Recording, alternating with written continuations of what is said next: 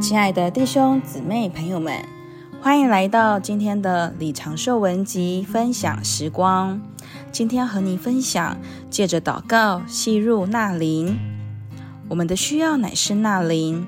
基督徒总是喜欢谈论奋心，然而呢，在整本的新约里没有用到奋心这个词。今天纳灵就在这里。你若是一个缺少空气的人，说你需要奋心是愚昧的。空气就在那里，你只需要正确的呼吸，把空气吸进来。你甚至一天需要数次的深呼吸。重生的人不需要奋心，那灵就是生命，就像空气一样，在我们里面，我们只需要将它吸入。我们众人若丢弃别的一切，只顾吸入纳灵，我们就会非常健康。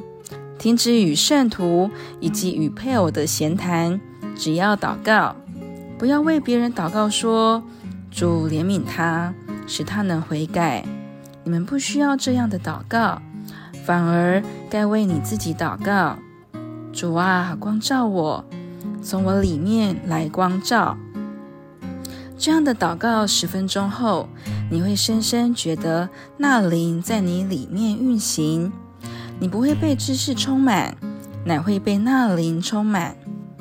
弟兄姊妹朋友们，许多时候我们在祷告中不需要说的很多，只要呼喊：“哦，主耶稣！”你若愿意呼求主名十分钟，不说别的，你就会经历正确的呼吸。